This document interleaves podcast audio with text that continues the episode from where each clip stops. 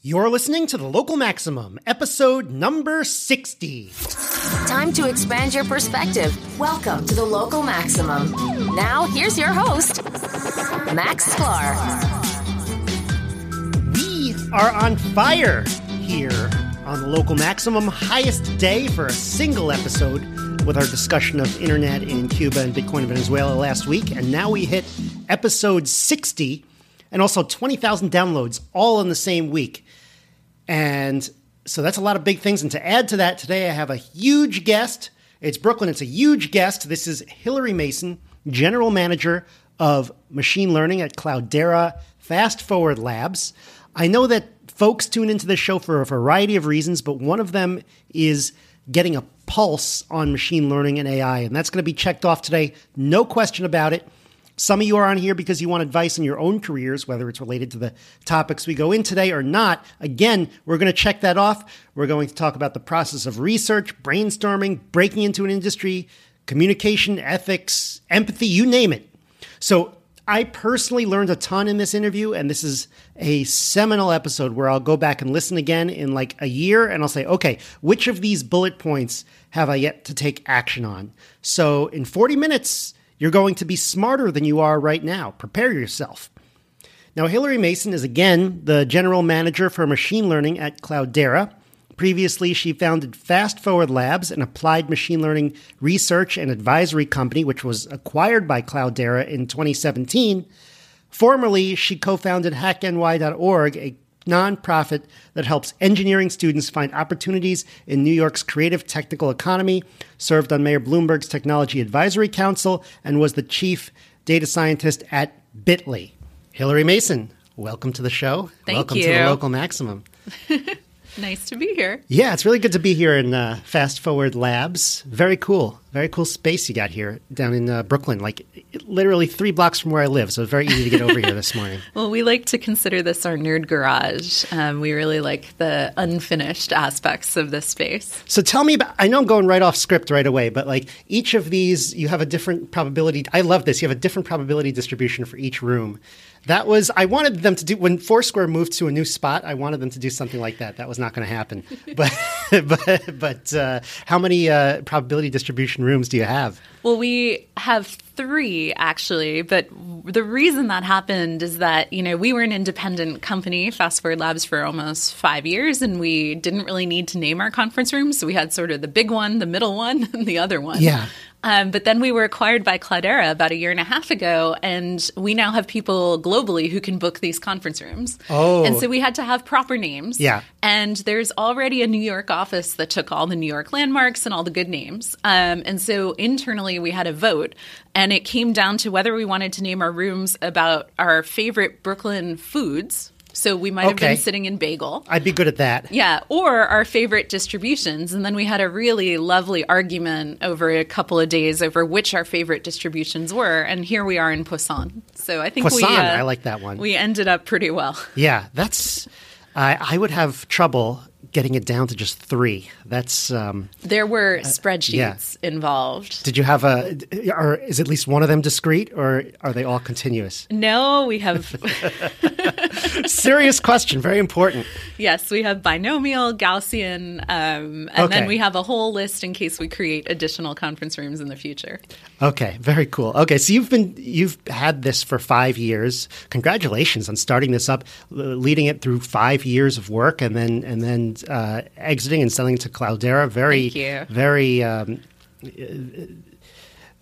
great. I mean, the very amazing thing. Fun.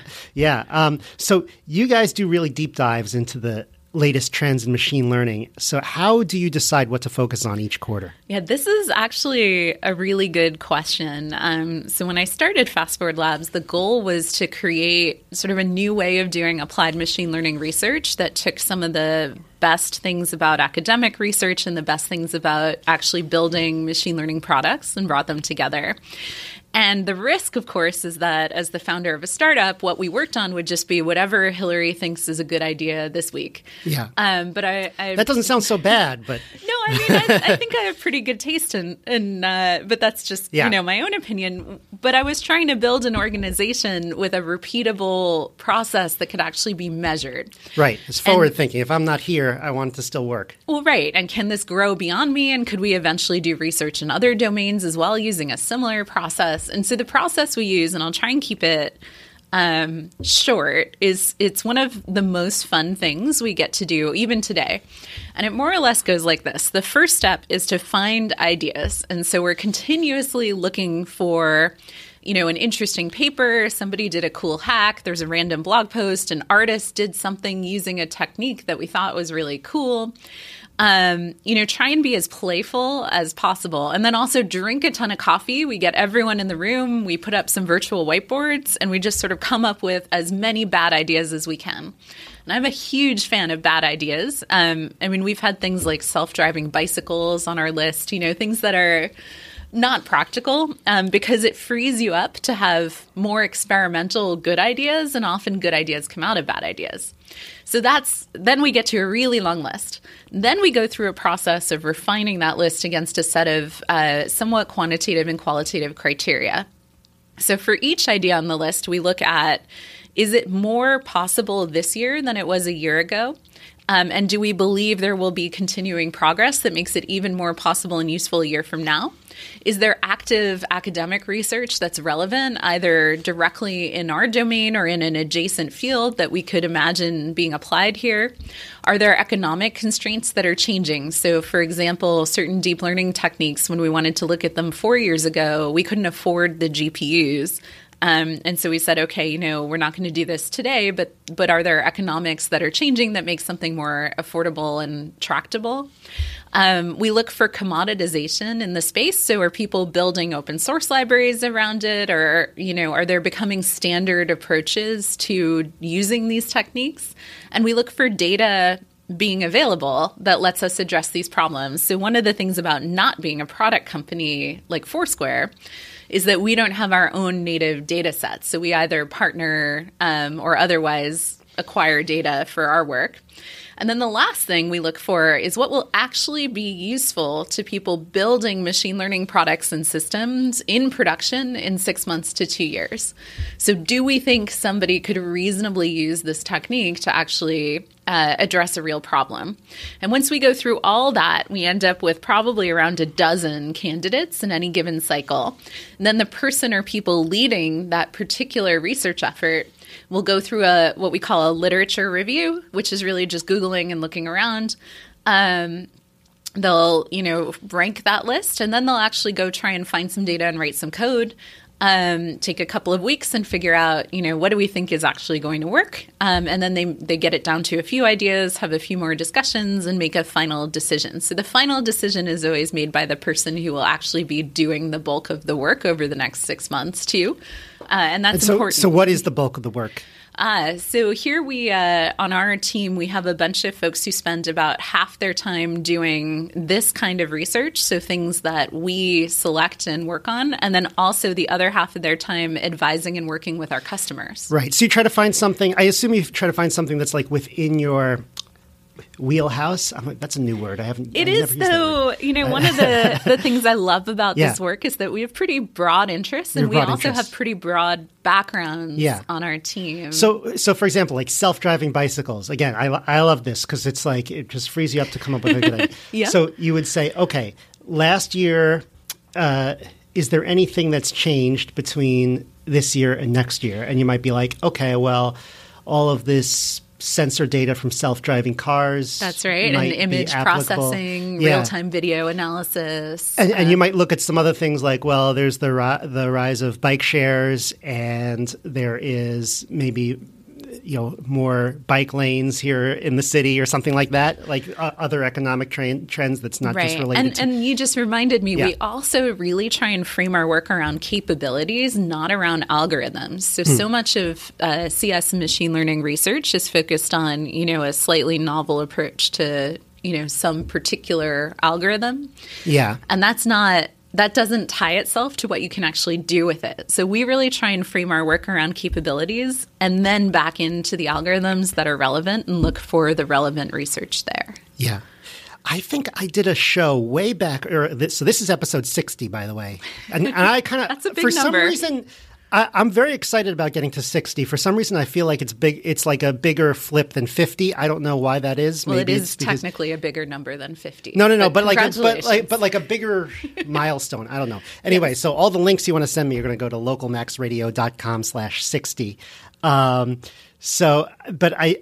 I did want to ask about. I was just going to say, way back, I think in episode 8, we had a discussion about bad ideas. So I'll link to that. I don't remember what that was. I think that was in relation of trying to come up with like chatbot ideas or something like that. So I guess the next thing I was going to ask you is tips on running a successful brainstorming meeting. But you already told me about the meeting that you run. But if there maybe anything else. Well, I would say emphasize the bad ideas. Give people the freedom to have as many of them as possible. And then also make sure that the quiet people have a structured space to speak. Okay. So on most teams I've worked with, you have some people who talk a lot and some people who don't speak that much. But sometimes everything they say is brilliant and you wish they'd say a little bit more. And so just make sure that you have mechanisms for getting broad participation where, you want to extract the best from everybody. That's a good idea. I find that brainstorming meetings are often an overlooked part of product development. And I realize you're not doing product development, but same idea where it's, it really helps you explore the space. And when you're done, you really feel like you've explored the space. Whereas if you don't do a brainstorming meeting, you feel like, what are the ideas of the people I'm working with? I don't know. And am I working on something where I could be working on something else? I don't know. But once you've held that meeting, I don't know. I find I feel better about it. And I feel like every time I hold a brainstorming meeting, like at work or whatever, it's a team building exercise as well. That's right. Yeah, I think it's important also to create spaces in our work that even if we have to focus on a particular problem or objectives, and we already know what that is, you want to create space for creativity and also to see where different people's creative ideas sort of collide. So it's both that human team building thing, and then it also may lead to a better solution. Yeah. Okay, so let's dive right into machine learning and data science, shall we? Sounds like fun. Yeah, what are the biggest mistakes that people make when they apply machine learning to real-world problems? So there are many failure modes we see, so I'll try and restrict myself to a few. Yeah. I think the first one I'd say is that people often focus on novelty or complexity of technique over utility of the system built. And so I'm a huge believer in that you should build the simplest possible thing that will suffice at the level of accuracy and with the constraints of whatever product or downstream system you're building this into. Yeah. And simple is easier to maintain, easier to understand. There are lots of advantages. And then if you build something simple and it turns out it's not sufficient, you can then invest in a more complex solution and you at least have something reasonable to compare it with. That one always sounds obvious, but it really took me years to not do that, not get into these rabbit holes. Well, it's not obvious because in our culture of machine learning, we really prioritize novelty of technique. We don't really, prioritize success of system output or efficiency. Right. It has to be something no one's ever done before.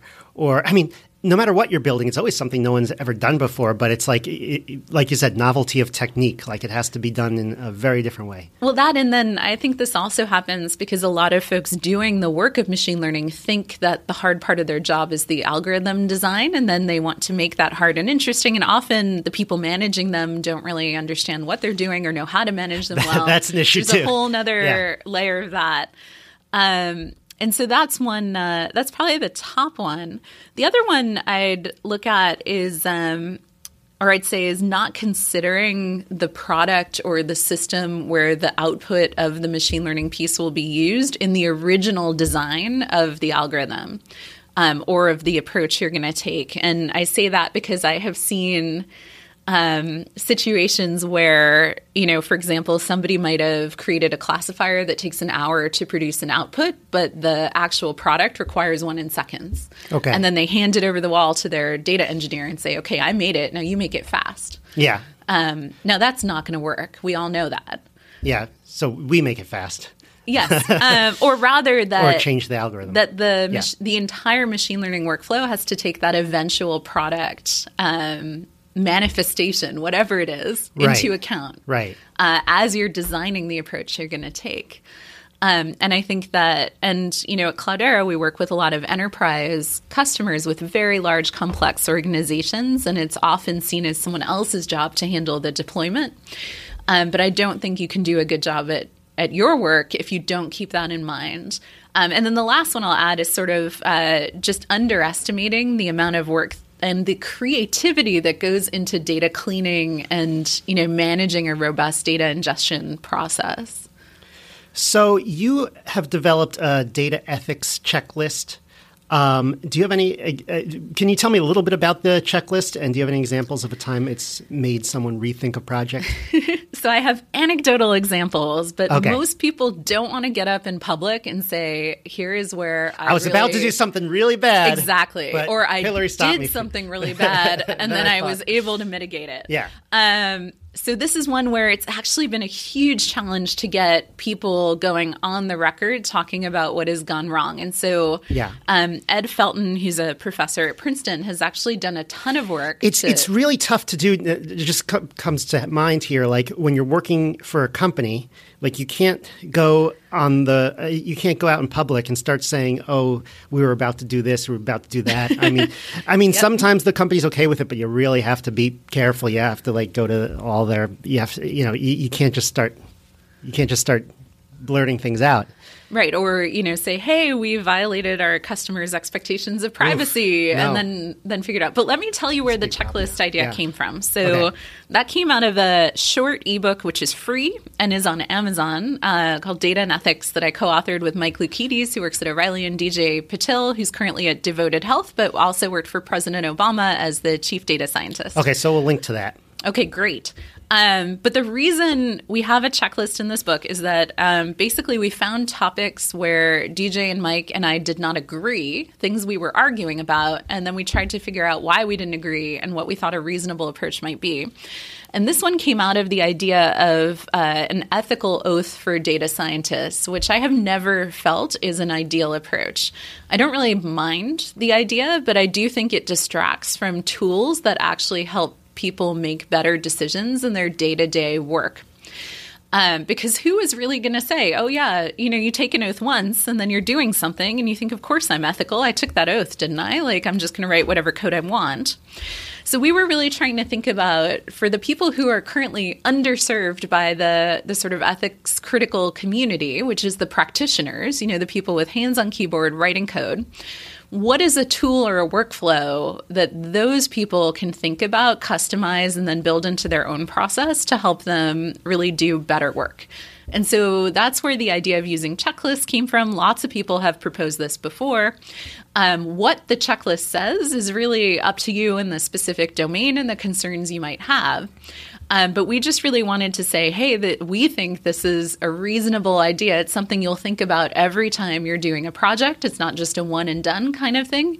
And it's a tool that can sort of help you in your day-to-day workflow, at least think about the ethical implications of what you're doing, if not actually change them. Can you give an example of a time where you had a disagreement over what the data ethics should be? Sure. So one from my own career is many years ago, I used to be the chief scientist at a social media analytics firm. And this was... Was that Bitly or was that something else? It was, but I was going to leave that out. Okay, I'll take that out. You don't have to. I think it's pretty easy to figure out. Yeah. So we had on our leadership team a bit of a debate over whether we should sell the cookie data to advertisers for ad targeting. And I thought this was not a good idea. And this, of course, was my opinion for two reasons. One is that most people didn't know the data was being collected when they clicked through that link, and it would, in my opinion, violate their expectations of privacy. The second is that it actually, I didn't think would be very good at ad targeting, because if you think about it, the set of things you click on off of Facebook or Twitter or, you know, your email really don't reflect whether you want to buy a car. Right. Like those are the things your friends are sharing with you, or news stories for the most part. They don't. Well, what if it's like I bought a car. You should buy a car too. Well, maybe, quick. But how often do you think that happens? Probably not too often. Yeah, I mean, it's there are way better data sources for understanding people's intent to purchase. And so this is one where we had inside the company like quite a strong disagreement about whether we should use the data in this way or not. And I have to say on both, like I can see both sides of this argument. I don't think there was a clear right or wrong answer. I think that data scientists and engineers often underestimate what their power is to push back on some of these things or to ask questions on some of these things, because oftentimes it's not like the company's going to clear them all out and get a whole new team. You can't really do that very quickly. That's true. I think that, folks, first, if you're writing the code, you can just not write the code. And then the second thing is that you actually have a fair bit of power just from – being an employee and being present in some of these discussions. Sure. Okay. So this is a very long one. Data ethics checklist, that's been around for probably 3-4 years. We've been talking about this. This next question we've been talking about for literally like over a decade. And I've been talking about it on the show because you've been educating people and organizations about like what is a data scientist for many years now. And don't get me wrong, I think you've been successful at that. But as I've covered recently on this show, companies still can't agree, and they still have completely different jobs posted under the same title. Why is this the case? Why are we not able to say like, why can't we just have like normal job titles like everyone else? When you just say because this we is have what a I do. Bunch of conflicting forces that are going on here all at once. So one of them is sort of the change in technical capability that allows data scientists to even be one job. So people have been doing what data scientists do for a really long time.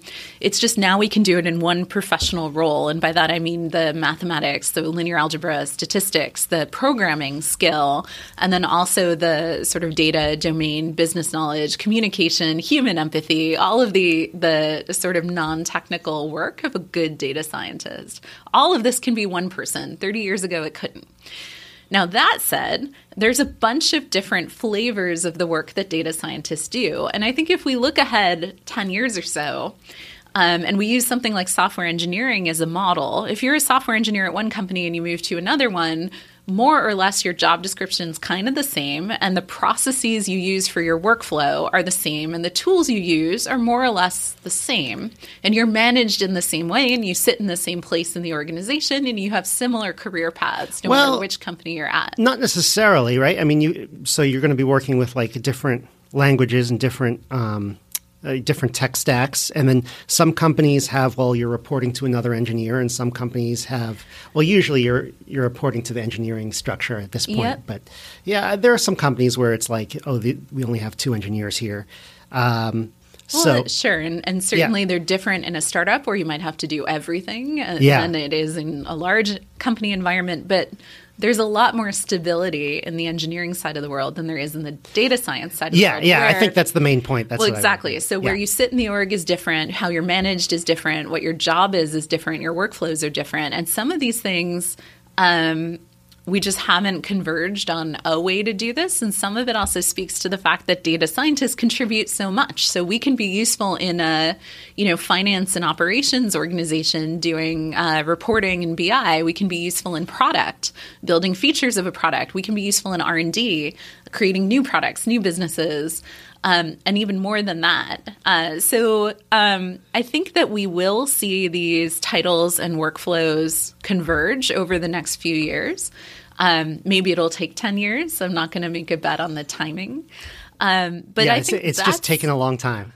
Right. And that's why we have this variability today. And then you add on top of it the, coolness of AI and machine learning versus data scientists. And it changes so much. Like AI 3 years ago, whenever someone asked me about AI, it was always chatbots. And I worked on a chatbot, even if they didn't know that. And so it's always people always, when you're talking about it on podcasts or on the radio or whatever, every few years I feel like it's a refresh of what people think of in their mind when they think of AI. Well, the joke, of course, is that AI is whatever computers can't do today. Right. So still chatbots. That is true. So this is not on the list, but I did want to ask this question. You do a lot of you do a lot of public speaking on these topics. You go to a lot of events and conferences. What are some of the techniques you use to like give a good talk on? Oh my gosh, this could be an hour on it itself.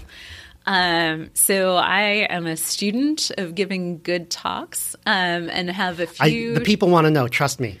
That's why I'm asking. Yeah, a few things that I've developed that are tools that I use. So whenever I'm preparing for a talk, I always ask two questions. And I did, in fact, ask you these questions this morning. Yeah. One of them is, who is in the audience?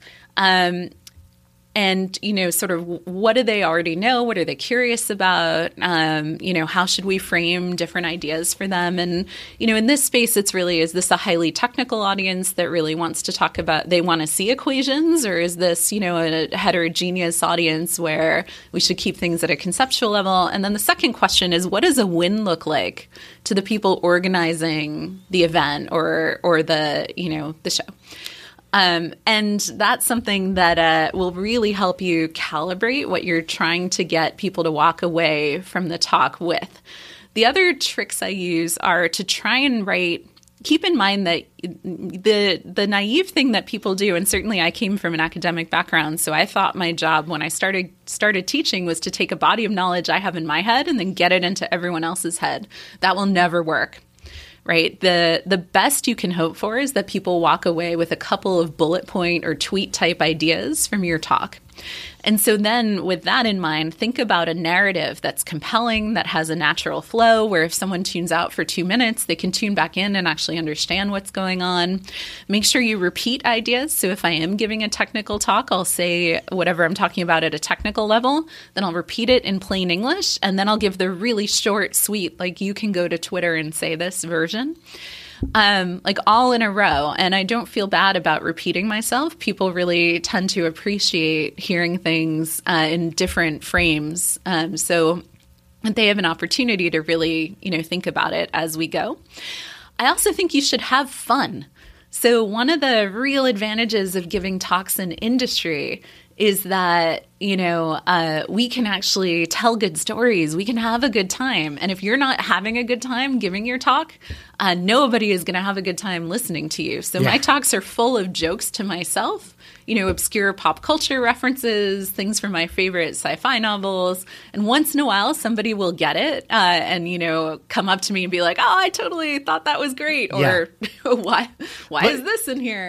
I find those things are good, well, in moderation. Like even if you don't get it, like people will be like, oh, this person has some quirky things in their life that I should look into. Yeah, and then the last thing they're not just some robot appearing from backstage.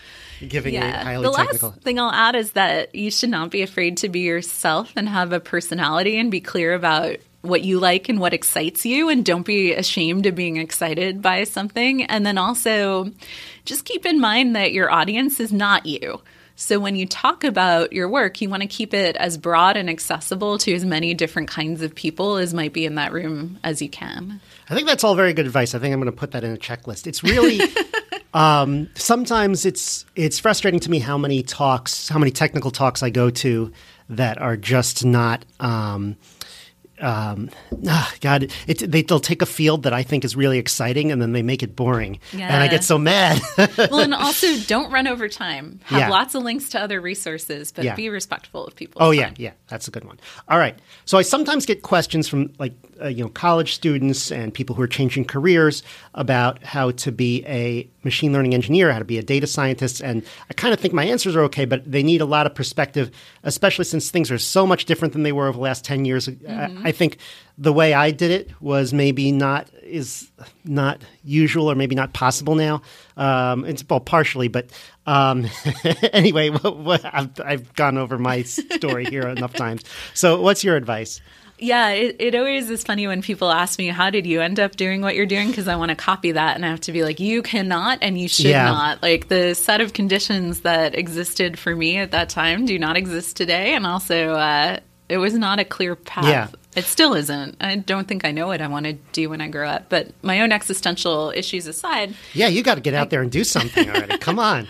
I mean, I get these kinds of questions all the time as well. And in fact, this is so not clear that there are whole industries that have sprung up to provide on-ramps into data science. There are multiple companies that exist just to do this. Yeah. And there's been a few articles out about how, like, well, there's a lot of like junior data scientists out there, and that's becoming very, like, way too competitive. Whereas I look around and I look for the kind of like companies looking for senior data scientists, and it's like they can't find anyone. Mm-hmm. So it's like, how do you break in that environment? Yeah, it is a challenging one, but the way I like to think about this is that fundamentally the set of skills are what we've already discussed. So it's math, it's code, and it's human empathy. It's being able to, you know, talk to somebody who has a product problem or a business problem to go away, figure out an analysis or a system you can build that actually can solve their problem, and then go back to them and explain what you did in plain language that they can understand so they make better decisions. And I think we tend to underestimate the importance of that sort of empathy communication skill, and also just creativity. So being able to connect this amorphous business need to the set of techniques and data you have available is a skill that is very hard to teach and hard to find. Now, that said, how do you break into the industry? Well, you have to have a body of work showing you have the skill, and you can get that in a bunch of different ways. So the really tactical thing I always encourage people to do is to find a way to do a project that highlights their strengths amongst those three things, and then pick one that will be a learning project that really helps them develop in the area they're weaker in. And then use that as a showcase for the kinds of work they'd like to be doing. And now I realize that a lot of people don't have the spare time to do this. It's hard to get, you know, people to look at you if you don't have years of experience on your resume. So there really is a bit of a scramble to try and find a way to do this. But I don't see a way to get the job without having done at least a little bit of the work, whether you're fortunate enough to be able to do it in school or an internship. Or you have to try and do it, you know, on the side or as part of an existing project you're doing, sort of throw that in as the icing on the cake. It can be really challenging, but that's generally the way I think about it. Yeah, I think, and I'm asking this, I don't know if there's a very good answer, but I think one thing people might think, well, how do I build the skill of, you know, having empathy for product developers, or how do I, you know, build that communication skill? It's not something that can be short. Well, I've got an answer to this, right? Okay. Because one of the interview questions I like to ask is, you know, you've spent some time with us, you see what we do. Yeah. What are all the ideas you have for things that you're surprised we're not thinking about or doing? And I've asked this question when I've worked at product companies. We use it here today. And this is just an exercise you can go through. And it's something I like to do when I visit people at different companies or have coffee with them, where I just sort of think about their product and their business and try and think about, oh, if I had all that data and I could do whatever I wanted, you know, sort of what do I think they should be doing that I don't see them thinking about? And that's just a really fun thought experiment, and also really good if you've got a commute. You can play that game with yourself. Yeah. And it puts you in the habit of thinking creatively about what those opportunities are and doing it quickly. I think also from what you mentioned, turning that around and asking other people the questions and getting their perspectives. Right. Another thought on this, by the way, which is that this one is for people hiring data scientists. I find people hire off a rigid resume profile that is way too rigid.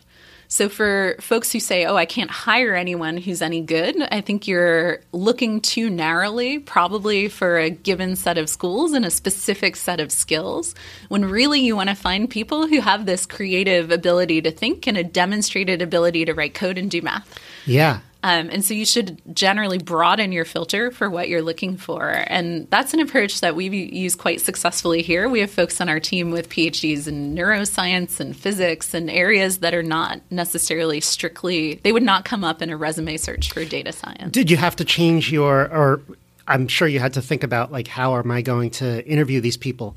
You know, I could give you 3 hours on interviewing. All right. Well, we won't do 3 hours, but maybe the three-sentence explanation. Okay, the three-sentence explanation is really that we identify the key areas where we look for this person to be able to work well. And so this might be things like mathematical, technical skill. It might be programming. It might be sort of creativity, domain knowledge. We have a set of questions for each of these areas that our interviewers should be able to answer about the candidate after the interview. And then for each interview, we actually do it in pairs, so we get multiple interviewers with their perspectives in the room.